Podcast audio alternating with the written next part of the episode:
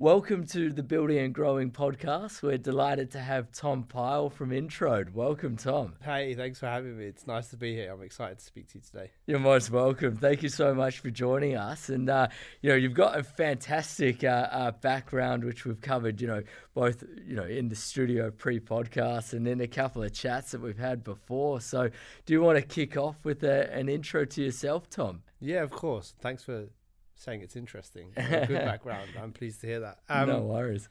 So I spent the last 15 years building startup and scale up businesses side by side with founders. Yes. Originally, I started in uh, agency recruitment and really didn't like it. I wasn't particularly good at it either, and I think it's probably because you don't like it, right? I'm a Yeah. huge fan of strength-based coaching and stuff like that, and I didn't like the model. I didn't understand it. It seemed a little bit like let's just make as much cash as possible without Yeah. thinking about the impact of what we're doing and the impact that that has on the end customer, right? Yeah, that's it. there's like this spoken narrative that they that that it does care. However, in like huge percentages, I was never sure that it did. And I'm sh- there are definitely companies out there, particularly in the modern world. I'm talking like almost 20 years ago now. Yeah. Uh, but in the modern version, there are some examples that, that are really, really good at it and they do care and they get almost embedded in the businesses. So that's in, an interesting shift. But at the time, I wasn't very good at it. I didn't particularly like it. I wanted to challenge the status quo, which has been a like a constant in in my life and the way I've evolved my career is like let's do things, try to do things differently all the time and uniquely to the situation that we're in Yes. rather than like carry dogma everywhere because I find that odd. I remember I did a media interview, interview about 10 years ago when I was at Pusher and somebody asked me like what's your playbook for building talent and operations Yeah. and I said I don't have one like I have founding principles but if I if I have a playbook I'm going to turn every company into Pusher or every company into Badoo slash Bumble Do you know what Yeah. I mean? And Yeah. the outcomes that are desired are just so very different from each founder. The products are different. The space that we operate in are different. The types of people that we need are different. Like you Yeah. have to deeply understand the business that you're in and the outcomes that you want. So Yes. I, I kind of got out of agency recruitment very quickly. Yeah. Uh, was fortunate. Um, a guy called Brad took a punt on me at Badoo Yes. and I think about my interview then, and like he definitely took a punt. like horrifying some of Yeah. the things I said and how like naive I was to actually what it means to build internal functions inside technology startups. I was always in love with technology and was always in love with like startup and breakout technology and what Yeah. it was going to do for the way we lived as human beings and we're seeing massive implications of that with like AI now, right? And Yeah. Yeah. that's going to indeed. continue. And I was obsessed, and I wanted to help. Uh, and I've always cared deeply about outcomes as well, and how do we measure those things against the outcomes of a company so that we're having impact. So I did that for yeah. doing that now for about 15 years. Mhm. Um, work with seven founders side by side, Nice, nice. uh, lots of different product sets. Yeah. Uh, done everything from like social media and dating, music in VR, and uh, fintech. Yes, S- SaaS a couple of times. yes. And I've always cared a lot about like the product. What problem is it solving? Mm-hmm. Is it going to scale? And is it going to change the way people do things en masse? Yeah, you want to be pushing the rock down the hill. Yeah, I Rather love the than- impact that things can have, right? and Yeah, I need yeah. to see that. Like, I don't just want to be involved in a like momentary trend that's going to disappear very quickly. I Mm. Yes. want something that's going to have bigger impacts. So I've always I've always thought about that when I've joined businesses, and I care deeply about the products. I think I'm more of a product thinker than I am a talent or people thinker. Yeah, I like to solve problems that are going to scale, and how do we figure that out? indeed. Um, I've been really fortunate. Whilst I've been mostly in people and talent, I've got to touch lots of other things Mm-hmm. and problems in scaling businesses over the years. Yes. Everything from actually shipping a mobile app, Oh wow. Yeah. which as a product owner, which I should absolutely have never been anywhere near, but we got through it. Um, it's the beauty of startups. yeah, right. The way to looking at like how do we op- how how are we operationally more efficient at scale? Mm. So I've done all of that, like vast array of things, and I consider myself more of a problem solver. Yeah. So like high problem solving intellect rather than like academic intellect. My academic background is almost zero. Yeah. Yeah. So I always But felt it- like I was at a little bit of a disadvantage. But I coming mean, up. in, in the startup world, you know, I know like quite a few people who have become, you know, like millionaires or whatever, um, you know, despite not having completed uni or anything. It's because they're good operators. They can solve problems in a practical manner, Yeah. um, which solves problems for other stakeholders, which Yeah. is worth so much more than having a, a, a paper that says, yeah, you know, I solved uh, a couple of problems for people um, at uni in a case study. Yeah, yeah. Like, you know, and I say that I've got, you know, like two master's degrees and a bachelor degree. And they said, you know, yeah, graduate from business school and you'll get like every single job served to you. Actually, like, the That's not way true, that- right? Yeah, it's not true at all. You know, if you want, if you want jobs and contracts to be served to you, you need to be able to solve problems and demonstrate how you're doing that. Um, and yeah, I that'll always come. said in hiring, the like, particularly in startups and scale ups, the like magic ticket for anybody is like strong academia, Mm, but able to apply that practically yes, and solve problems in a, in a startup world yeah, and have outcomes, right? Yes. So how are you going to take all of that knowledge that you have, mm, which is power, right? Like, and then apply it to the place that you're going to work to solve problems really quickly. yeah, yeah, and they're the best people. And it, like we'll talk about this in, in a bit, but like it's one of the reasons why we built Intro and some of the products that we offer are what they are. mm, Is mm, understanding deeply the company, yes, the type of people that will have success there, and then matching those two things. yeah, It's indeed. really important. I've seen great academics yes, from like top tier school, elite tier schools, we used to call them. I Yeah. once upon a time managed to get my hand on the like total uh, computer science school ranking globally. So I had Yeah, every school wow, ranked, wow. right? And I've seen amazing top of class academics come out of top of class universities, mm, be hired, and fail miserably yeah, yeah, in a startup. Doesn't make them bad operators. It means that their their optimal operating space isn't in that particular company or that particular stage of company. indeed, They should just be somewhere else. That's Yeah. totally fine. yeah. But people often go to startups because like it's cool, it's really interesting, and it is cool and it is tre- interesting, and your learning curve is like that. Mm, But if you mm, don't have like the characteristics, yeah, both behavioury but also how you execute things, mm, you'll fail. Right? That's And- right. And that's a that's a really interesting thing. So I've been doing that for 15 years fantastic. now, w- side by side with founders. Uh, someone once told me I had, um, uh, like a beacon for working with hyper complex, hyper intelligent, challenging founders at one point in my career, yeah, which yeah. I've loved and has m- fundamentally made me. Uh, a better operator and has given me the tools to then go and found something myself for sure. So I don't regret it. Some of them have been super challenging. yeah, Some of them have had like uh like adverse publicity around them, yes, often actually because of a lack of understanding for the person, their motivations and what they're trying to achieve. mm-hmm, You often see that when like people haven't been close enough to it. yeah, And again, that's also probably a mismatched thing in hiring at Yes. the beginning.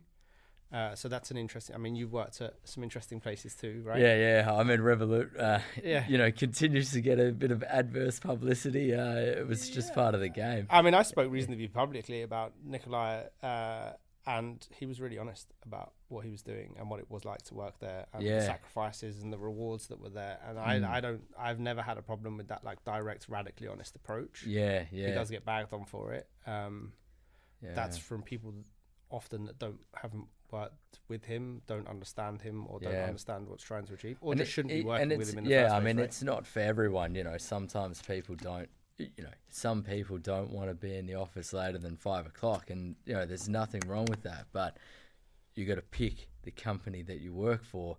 Um, Find your optimal operating space, y- right? Yeah, yeah, yeah. That's it's it, the that's argument it. that I had at the time in a public uh, talent forum. Mm, So he did the public interview about like we work 16 hours a day, we get shit done. yeah, There's a did Ali coin that phrase or did Nikolai coin that phrase? That's a thing in both companies. They're both fintech businesses, really yeah, interesting. Yeah, Uh, but um, he, he did a public interview about it, and my industry went nuts yeah, like that's under like that's this that's that it's not going to be able to hire certain types of people and i was like okay maybe what you're saying is true but let's Hmm. challenge it for a minute right before we just jump on the let's hate revolut wagon right yeah, yeah, because they're doing some great stuff right building a great product it's a really interesting thing yeah. um he's been really honest sure he's probably difficult right he's hyper intellectual he's got a completely different way of thinking to most people he's founded a bank i think you have to be a little bit crazy Yeah, to yeah. found a bank like I mean, let's take on yes. the biggest institution in the world Mm, really mm. i said it to ali at the time right why didn't you just build another payment service like you'd have made a massive success of that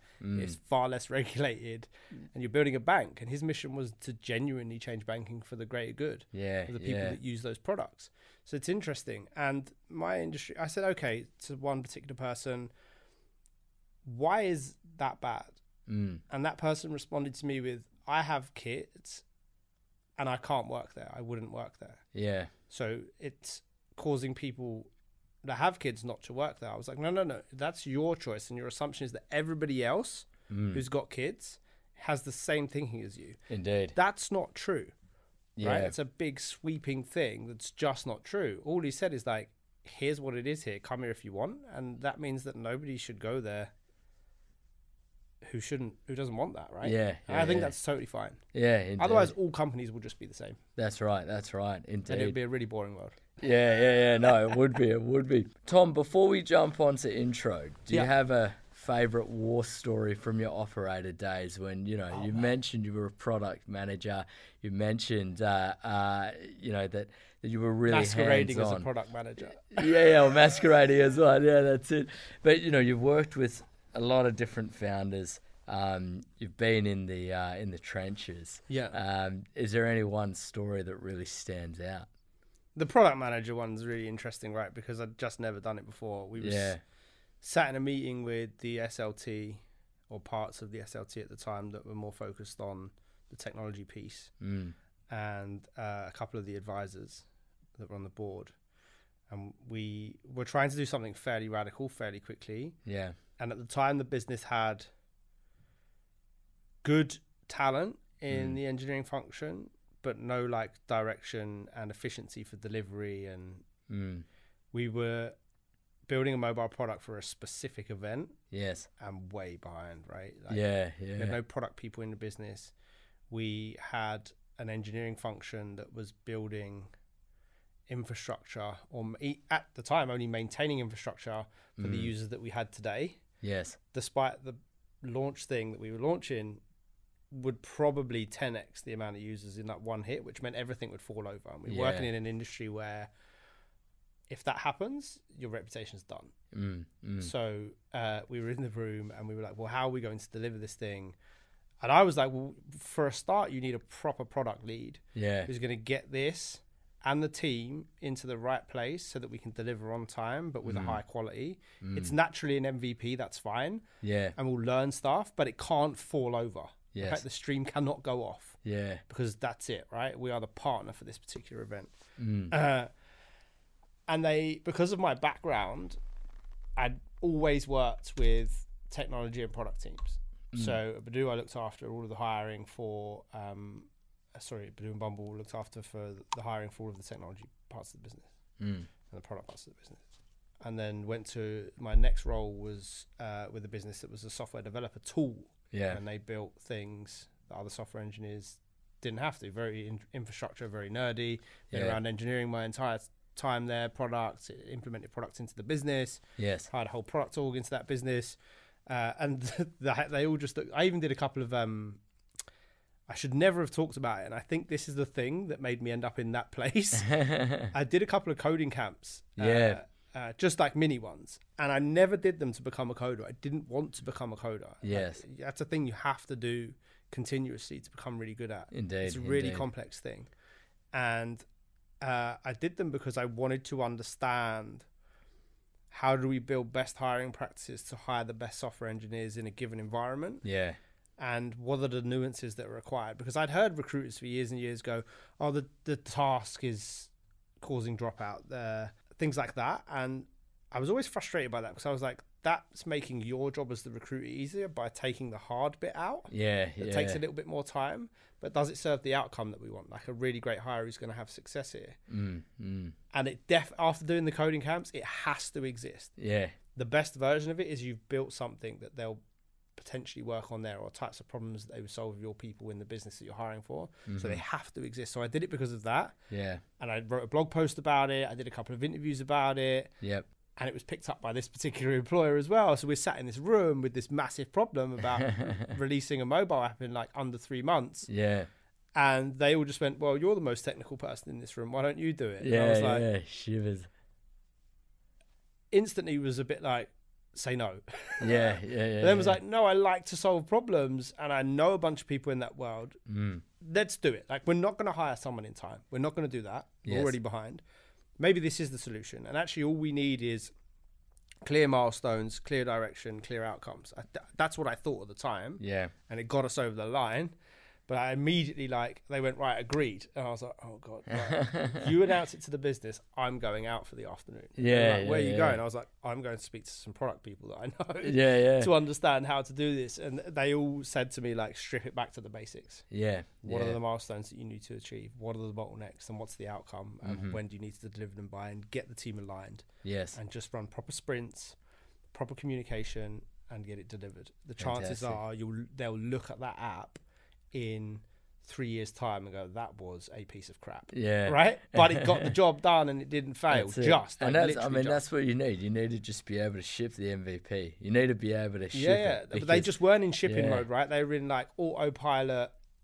With none of the engineering function were convinced that this thing was going to scale. yeah, and new users were going to continuously come into the platform because Mm. they'd been in this state of like level yeah, for a long time. And I was like, no, this thing could go big. We're like a moment away from signing a big artist, right? Mm, to do a, a show. And that's like, if let's say you signed Rihanna yeah, by luck, which by Yeah. the way, all of our commercial people were out trying to do, all of our music A&R people were out trying to do. mm, mm, And that's a relationship world. yes, That could happen. yeah, And if that does, we need to be ready. So it was also a lack of like they didn't believe in the thing that they were working on. So we had to also motivate them that way as well. indeed. And we indeed. just about the, the the scariest thing was like when the show goes live, right? I'm just sitting at home like, please don't fail. yeah, yeah, Founder at the time was known to be demanding. Let's call it that. And Mm. I was like, if this fails, I'm in the room. In the, I'm in the room on Monday. Right? yeah, like, yeah. you know, you shivers, know how yeah. it goes. Yeah. Yeah, And then I spoke to the it, ju- it, it, ha- it went without a glitch. It was great. good. I spoke to the um, the engineering lead on the Monday morning.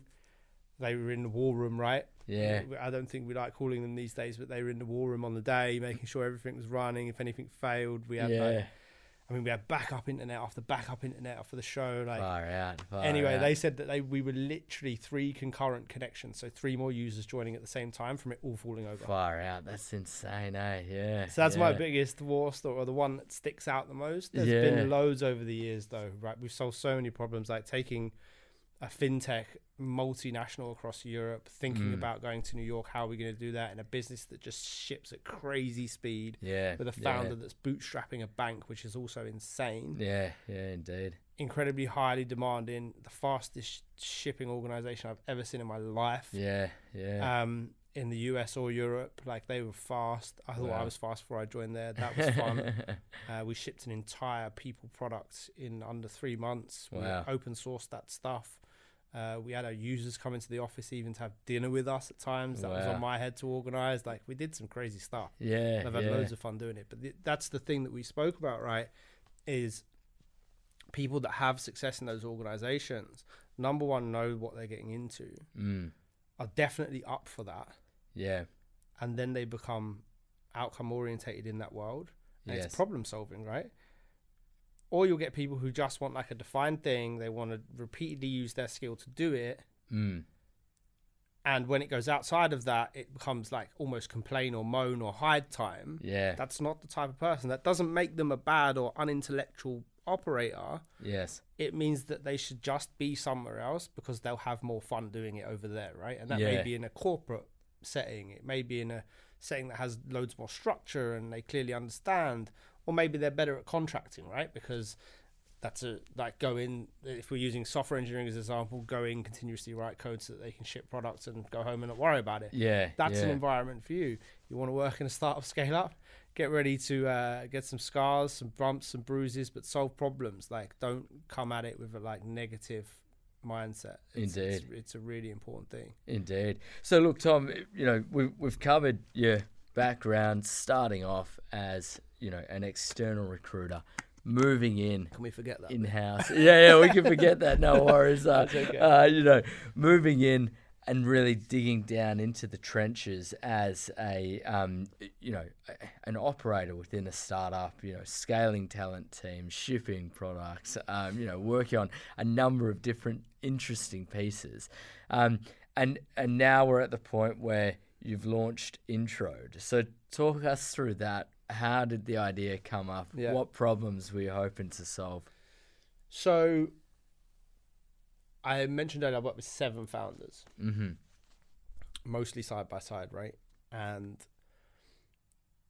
again, there was a, a pattern emerging in that. And I sat down one day and I thought about it, and I was like, right, I've always worked, I've always tried to pick companies with great scalable products that are going Yeah. to solve problems with people en mass, right?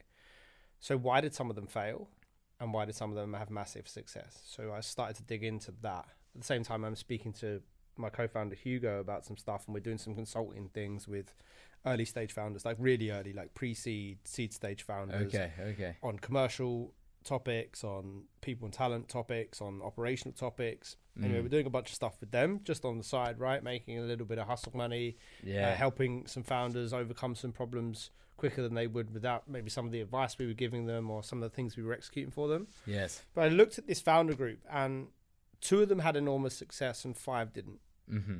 The five that didn't had mediocre or worse outcomes. Okay. They're still operating, right? But why? Yeah. with such great product. And so I looked at it, looked at it, looked at it. I put profile side by side, university side. I did everything right. I looked at it and was like, oh my god, there's this big glaring thing here. Mm. And it was that the two were serial entrepreneurs. They were not first time founders. Okay. And the others were first time founders. Again, I want to be clear that doesn't make them bad. It makes them inexperienced. Yes. Yes. Serial entrepreneurs develop patterns through learning Mm. even around stuff like hiring or they've got a better network or uh, they have access to better VCs or Yes. they know how to execute certain things at certain times at certain speeds. They overcome, they know that these problems are coming, so they've already started to overcome them because they saw them before, right? Yeah. Yeah. And I was like, whoa, first time founders are at a huge disadvantage. Mm. So then I wanted to look at the numbers to validate my thinking. I didn't want to just be the crazy person, right, who builds something that doesn't actually solve a problem. So I was like, okay, let's look at some of these numbers, right? And we found uh, some interesting papers from like MIT. Mm. Uh, one of them was a stat on serial entrepreneurs are 67% more likely to have success than their first time peers. Okay. I was Wow. like, whoa, that's a big number. right? Yeah. Yeah. And then I wanted to, I don't want to be the doomsdayer, but I wanted to look at the like failure rate in startups. And I, I specifically focused this on tech, Mm. which is broad, but like I didn't want like one man band recruitment businesses or uh, single person consultancies that were closing shops. 'cause Yeah. People I mean, close you their can shops all the you time, can right? skew numbers. Yeah, I didn't want them Uh, skewing. yeah, and we're very yeah. focused on the tech space, right? Mm. So what's the failure rate? And I looked at 20 years Okay. and it's been in the 80% for a long time. Wow. Wow. It's been as high as 87, it's been as low as 80, but it's largely stayed in the same space for 20 years, which is nuts, Hmm. yeah. right? Yeah. It is. Yeah. Even for the VCs, that means 80 to 87% of the time you fail. Yes. For the founders, it's a, it's a tough slog, Oh yeah. Right? It is. First so time founders, demotivating. which Yeah. means that there's correlation between the serial entrepreneur hypothesis that I had versus the first time founder, right? Mm. Mm. And then if you look at like the reasons they fail, Yeah. again, we did 20 years because we wanted to, there to be correlation. In the top three has been leadership. Uh huh. consistently. So that's like a top-down approach, right? And it's how you it's like a reverse engineering thing, right? If you're going to reverse engineer the outcomes of a company, Mm. what are the milestones that you have to start with to get there? It's Yes. the same thing. If you hire the wrong leader, it's the wrong profile, it's the wrong timing. Mm. Uh, it should be something else. It should be a CPO, and it's a C. All of the, there's lots of variables in it. Yeah. There's correlation between leadership and failure. Yes. And if you look at the steps, like from like founding a company to the successful outcome, whether that's a big IPO or an acquisition at the right price, whatever it is, right? They're always the same. Doesn't Mm. Yeah. matter what industry it is, from writing it down on a napkin Yeah. in the pub or a restaurant to a friend Mm. and showing them it Yep. to the exit, they're always the same, which means some shit's broken, right? Yeah. Yeah. and we started to think about like what as operators as people who are going to build a company what are our strengths and what steps can we fix and fundamentally it was like how do we fix this leadership issue Yeah. Do do you mind um, uh, just doing a quick summary of what those steps are for the audience? oh it's i mean there's so many there's like 150 right Yeah, yeah, yeah. Shivers. so yeah. from like writing it down on the back of a napkin to then like understanding your users and doing interviews to then executing an, a throwaway mvp that some people were going to buy right yes. to then hiring some people at the right time when you've got the right amount of money to then raising capital right Yes. to then getting to your next capital raise, which means like fleshing out your product roadmap and then delivering against that, s- continuously speaking to your users and understanding like every single time what do they want, what do they need. Then when do we add a sales function? Then when do we think about the org in a more broad sense? Then how do we execute against like getting from two million ARR to ten million? Because that's a big leap Oh, indeed. actually this is the easier part of the journey, right? Like, and I'm not saying getting to 10 million ARR is an easy thing, Mm. but if you think about then when you get to like Series B, C, and D stage, when you've got to like go from 10 million to 50 million ARR, Yeah. and because the, because the things that you did to get to 10 million are not going to get you to 50 million. That's And right. Sometimes the mistakes that we make are like, let's just add more of that Yeah. right? And they look at like, oh, we've got ten people in the sales org today who are carrying quota, Mm.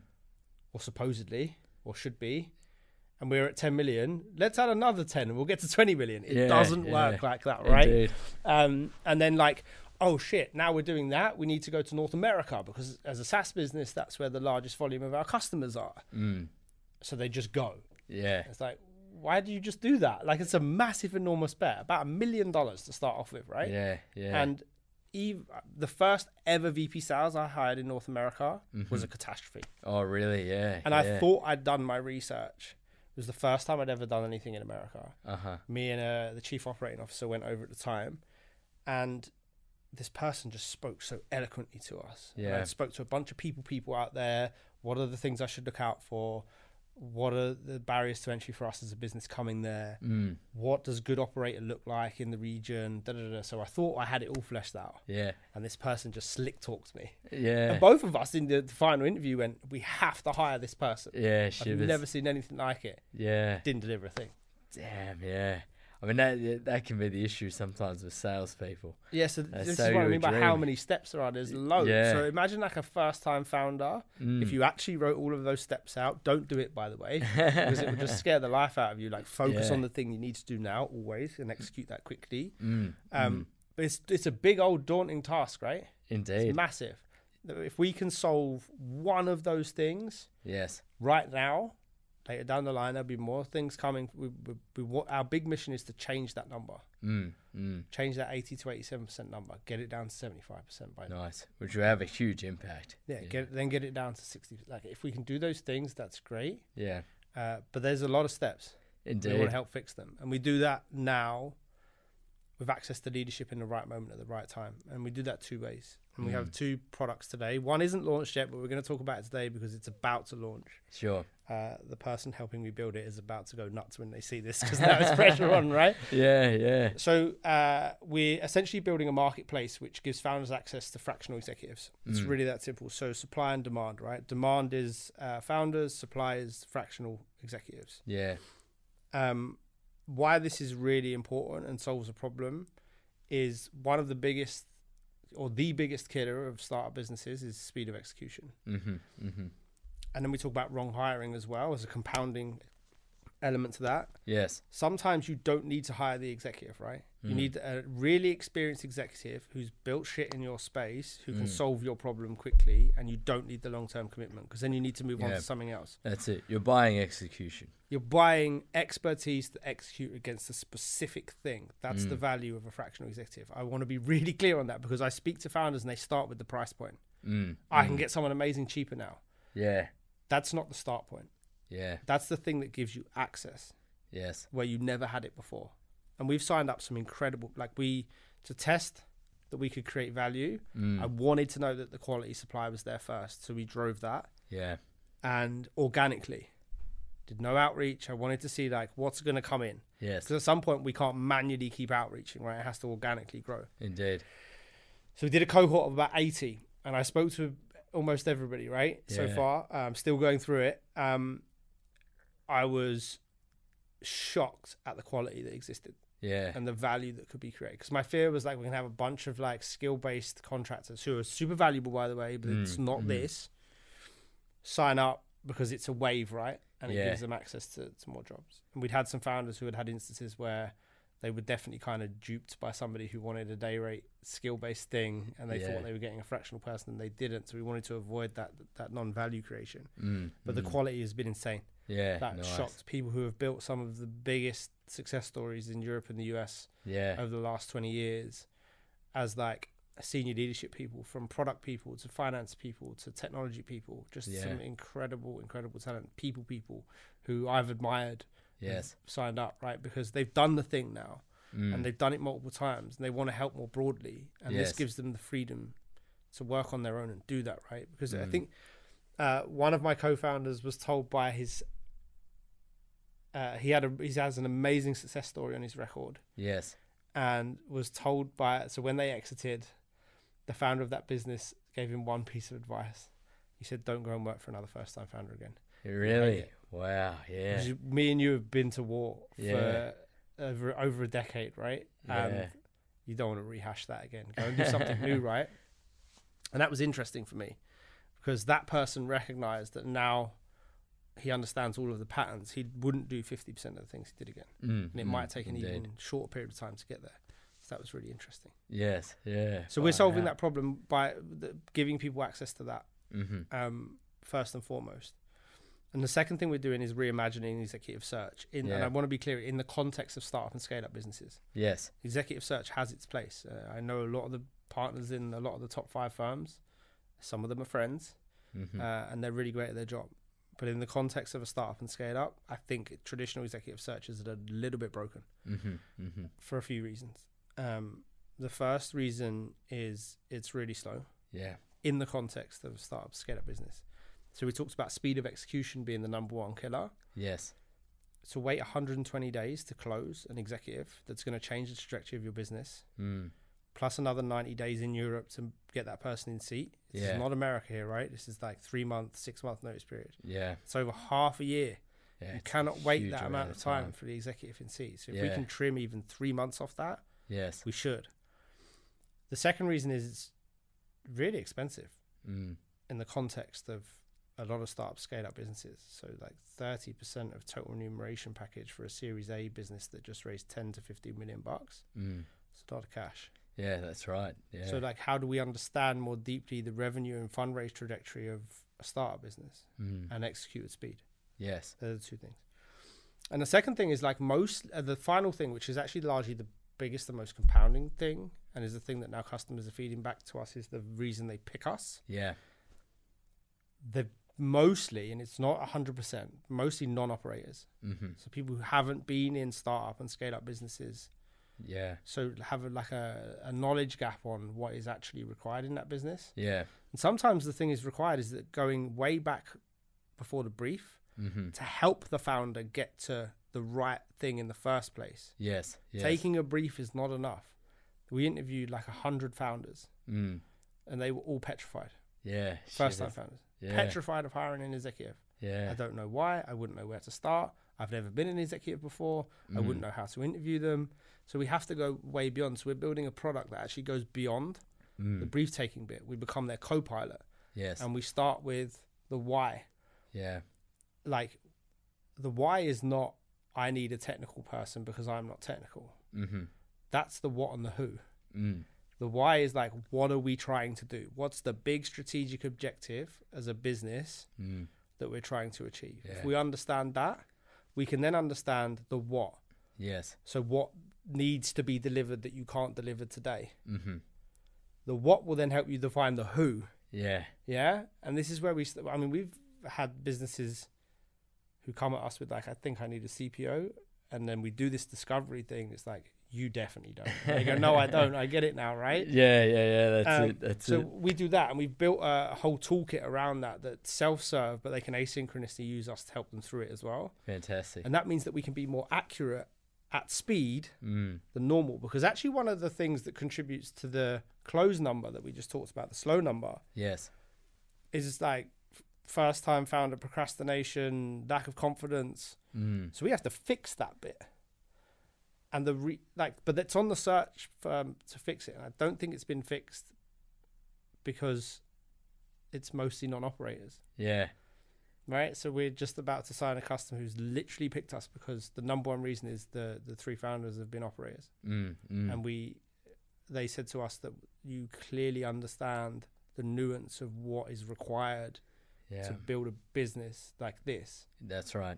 and you we didn't even ask you questions about it. it's just the way that you spoke and the things that you spoke about triggered us going wow like we didn't even think about that stuff right Yeah. Yeah. Yeah. so it's adding that value there and then again because that's small we also have a rule where we don't run searches side by side as an individual who's running a search so we give them laser focus Yeah. Yeah. on the Mm-hmm. Indeed. outcome and we get that delivered we care about the success of the hire not Yeah. the hire being made so we build everything from that point Indeed. And look, I mean, I think two, one comment and then a question. Um, you know, the comment is one of the chats we were having uh, on the way in where, you know, you, you referenced the fact that you'd advised seven founders, you'd built seven executive teams, so you'd probably interviewed about 700, you know, lot of high level people, yeah. operators. yeah. And when you think about the total addressable market of potential operators in, you know, the UK and Europe, that's a pretty high percentage of that uh, uh, that market. Um, mm. yeah that's the network right and that's the other that's the third thing so i ask every customer that signs with us or doesn't sign with us Yeah. why what are the three things that you picked someone based on Yes. Yeah. and part of that is so that i can help educate them on actually the some of the things that are important that they maybe didn't think about Mm. but also help to help us understand the product that we need to deliver Yeah. because yeah. we need to understand their thinking and why they would want to use a search product Yes, indeed. and sometimes someone comes to us with a search and we're like, you need a fractional executive, right? Yeah, like, this is yeah. the reason why you actually just need to solve this problem really quickly Mm. and you need an expert to do it who's operated in your space before, who has the technical capacity to do so in a given field, whether it's a finance person or a technical person or a product person. Yeah. And they go, Yeah. Oh, shit, yeah. Because they can then execute quick again. Indeed. Indeed. And it's like, you're way too early for, for a person of that magnitude. Yes. Yeah. Second And point, 700 which- people, like you said, is a lot, right? Yeah, yeah, yeah, it is. I mean, you know, it's, It's a, a lot. huge, huge and there's good and network. bad in that, right? Mm. And parts of the value of even traditional search is like having those relationships to be able to pick up the phone to, I don't know, the CFO from some big fintech organization that's had massive success and say, hey, buddy, Yeah. uh, I've got this thing. You should go and talk to them. Yes. That's one value of exec search. But one of the things I say to the customers because they always ask about like how how big is your CRM? yeah. And I have actually said like I'm going to call bullshit on the CRM, and they're Yeah. like, "What do you mean?" And I'm like, "Okay, you're this company, your ex company, with Y need, Mm. with Z limitations. Yes. I could have a CRM of a million people. Mm. Let's not use a million, that's a big number. It's a thousand, right? 99.9% of that CRM is useless to you. Yeah. Then you add on top, like, uh, is the one 0.01% Mm. available, interested, ready, and can you afford them? Mm. The CRM's useless. That's right. It's a vanity metric. Understanding the CRM's useful to us because it's network, right? Mm. So there might be people in that percent that are.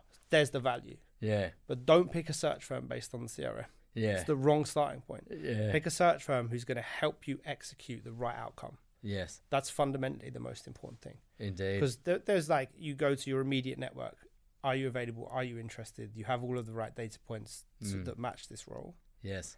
And I think you'll get on with the founder based on X, Y, and Z. And I th- think you're in, you would be interested in this. And then they Mm. are. That's great. So that's part of it. The second part is your network's network Yeah. cool, you're not. Who do people know who would be interested in this thing?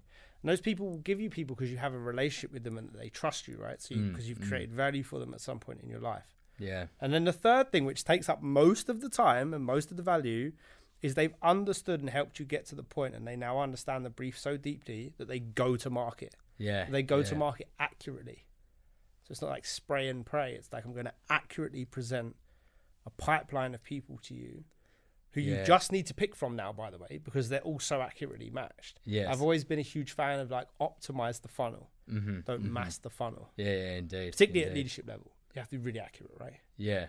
Yeah. It's the thing we talked about earlier. Like if you reverse engineer the outcomes of a company, getting the right people in the right seats at the right time is fundamentally the first milestone. Mm, mm, You pick the wrong leader, or a bad leader, or it's the wrong profile, yeah. everything up like before it's broken. They'll hire the wrong people. They'll build the wrong strategy. They'll execute badly. Da, da, da, da, da. They won't get on with the founder. Yes, yes. So you have to get the leadership thing right, which is why we deeply believe that if we solve that problem, we'll change the number. Indeed, indeed. So, Tom, we've discussed money a couple of times in the sense that, you know, when you're an external recruiter, you are like, all right, you know, they're just sort of focused on the KPI, which is cash. You know, you've talked about the Series A company constraints in terms of making a strong leadership hire, but that's then 30 cost of to- uh, 30% of total remuneration. Um, yeah, which is big. So, you know, the million dollar question is how will Introde charge for Yeah. its uh, services? One thing that's important to me is that we're transparent about everything, right? So like, i- if you think about percentage charges Yeah. against something like total remuneration for an executive, Mm-hmm. how do you even model that? Yeah. as yeah. a person who's building a company because modeling your money is is part of the trick as well right Mm, like get your modeling right yes. and get it right so it's scalable and you don't run out of cash Yeah. Yeah. Indeed. so that you can indeed. fundraise at the right price blah blah blah blah blah, right so it's an important thing Mm, and when it comes to like executives they're gonna negotiate right Mm. and then you you're talking about being charged on options Mm. bonuses person that's gonna negotiate their basic salary yeah. yeah. likely the budget you started with won't be the thing you ended with Indeed. Indeed. Yeah. So for me, that's that's a tough thing to ask of a Series A business Mm, who raised ten to fifteen million bucks. And ten to fifteen million bucks is a lot of money, right? yeah. Yeah. But every little counts. Every little thing, every little bit of detail counts. So we're very transparent and we don't charge percentages. mm-hmm. So with each of our products, we have fundamentally a rubric that's mapped against the business's journey and trajectory. Yeah. And it's not a one size fits all thing, but we've made a rough estimate. And as we grow and learn more and more about like our own pricing, that will shift too. Yes. find yes. me a business that's original pricing plan stay their original Yeah, pricing plan, right? um so if it's for inverted which is the fractional offering that we have Mm-hmm. we have a simple fractional recruiting fee that's paid on completion Yes. we connect the two things they get to know each other they're hired we charge a fee Mm, done yes. right we don't take anything off of the fractional executive Yeah. at the moment we charge the founder a fractional fee Mm-hmm. and the fractional fee is again a rubric so if you're a series a company Mm, it's 7k. yeah. If Yeah. you're a Series B company, it's 10k. So Yeah. on and so forth, right? If you're a seed company, it's 5k. Yes. Becomes more nominal the earlier you are, right? Indeed. Indeed. The value that you're getting for that is enormous, right? Mm. And that cost shouldn't be a barrier to entry, Yeah. which is why we built that rubric. Yeah. I- i- If I could just ask about that um, particular example, let's say it's a you know Series A company that's paying seven k. How much money do you estimate that they've saved as a result of hiring a fractional executive rather than doing a search um, and then you know hiring someone after 120 days plus notice? It's like the amount they're saving is not necessary. They are saving a lot of money, by the way. Mm. Like I'm talking a lot of money because, like, so you take the search fee as an example. Yeah. Let's say it's 80k. Mm. So you saved 73k, Yeah. Yeah. number one, right up massive. front. Yeah. The time cost of the execution Mm. is probably 3x that number. Yeah. Yeah. And then the salary of the person. Yeah. Yeah. Right. And then the, the, the cost implications of it being the wrong hire at the wrong time, Mm. 10x it. Yeah, yeah, yeah, indeed. So we're making an enormous saving, right? Yeah, yeah. Just by getting the thing right. yes. And all we do is connect them to the, the thing that's right in the moment. Mm-hmm. Right? Indeed. sometimes it's a indeed. fractional executive, sometimes they actually need a permanent person, in which case they need search. Yes. Yeah.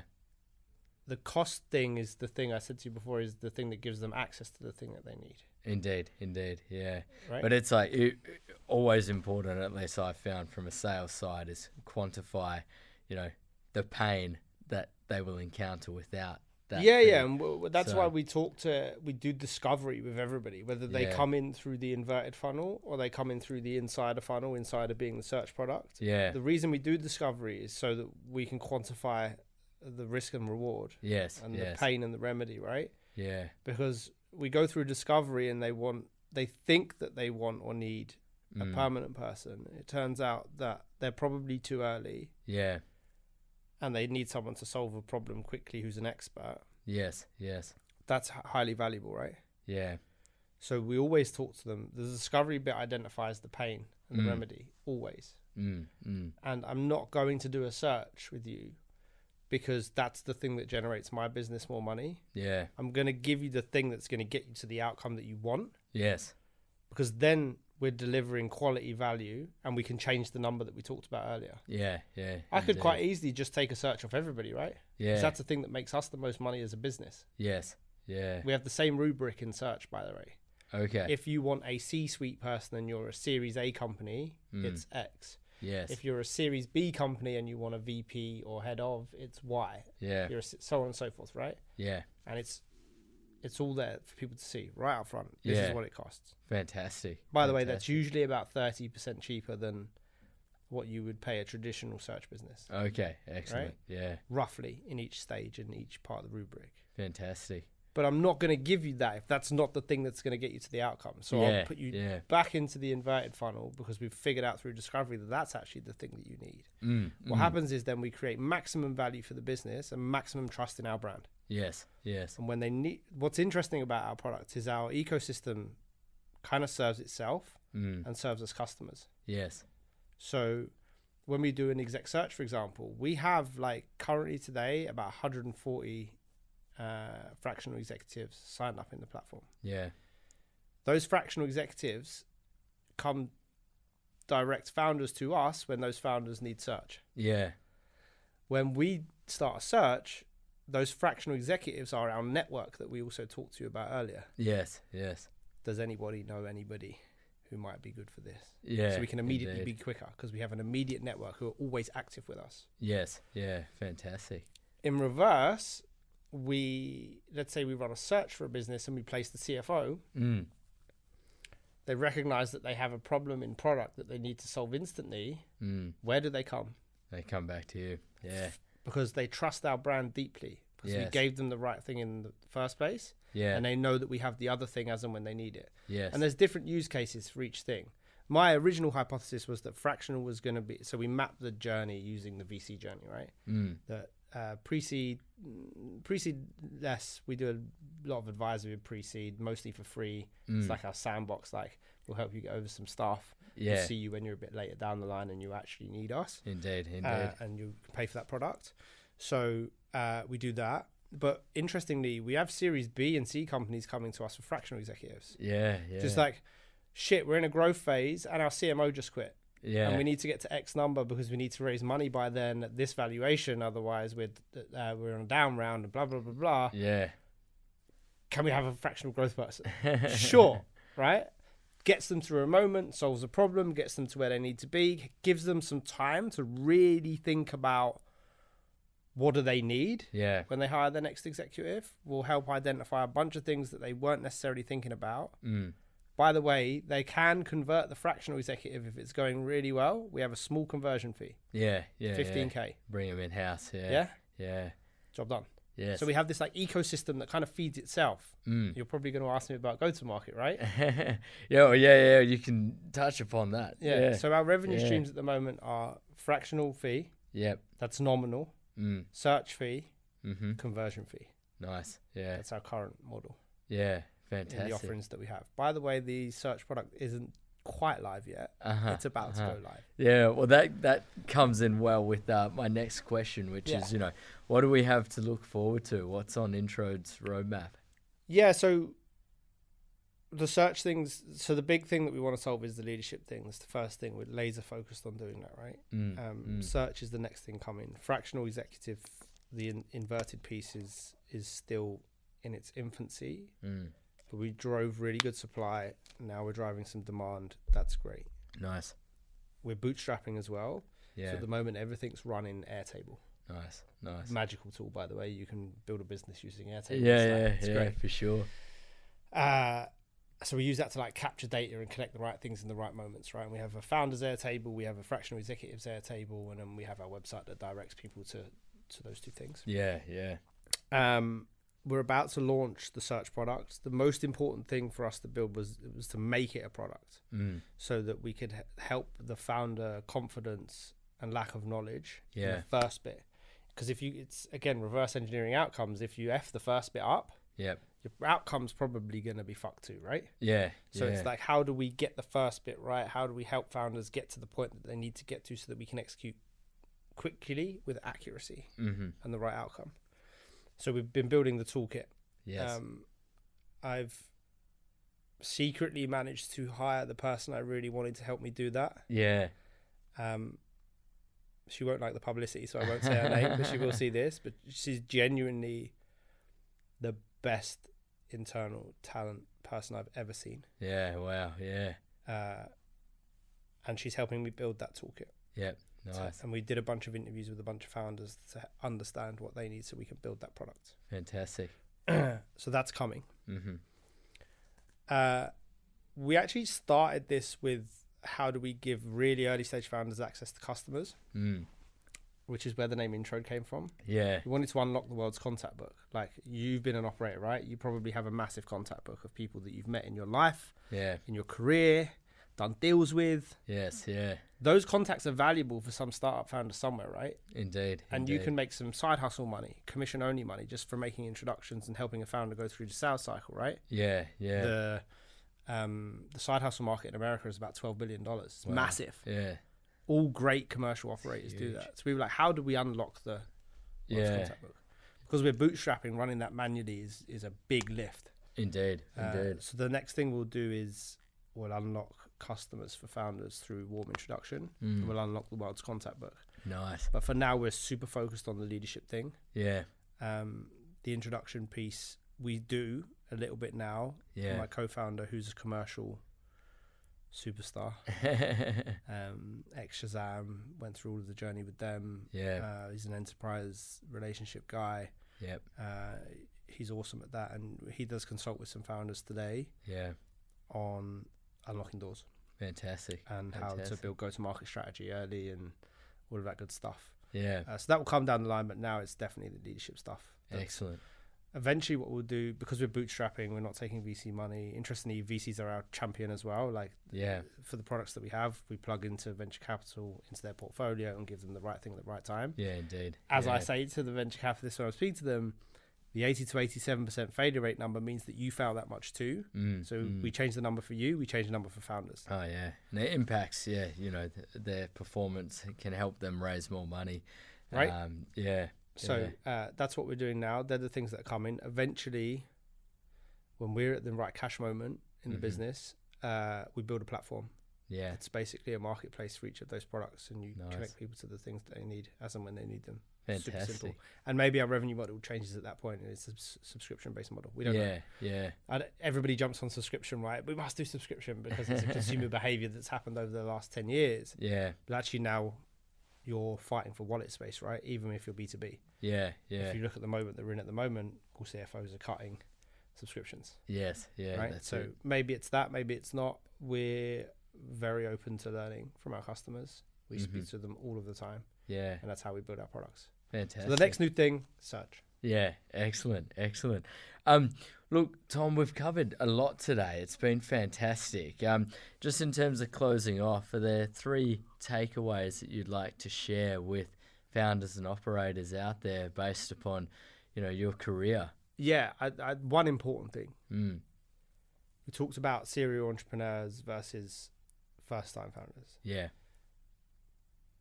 The best serial entrepreneurs, the two two people I worked with that had the best outcomes, mm, had recognized the importance of the patterns in hiring, yes, even at a leadership level, and were unwavering in those patterns. mm, mm, So it's really important to take hiring in leadership very seriously. yeah, yeah, you get the leadership hire wrong, and everything that follows that in that particular function will be broken, yes, and often catastrophically so. It's one of the top three contributors for startup failure yeah, has been for the last 20 years. far out. So we must must take that seriously. Mm, And the mm, best serial entrepreneurs I've seen understand the patterns and the things that are required, even the structures in interviewing, to get the right people. mhm, So that's ultimately the one big takeaway for me that I'd like to give to founders is take that thing really seriously. Yeah. It's really important. And even the deep Fantastic. thinking on about what you actually need. Yes. We had a method if every, anybody wants to see it,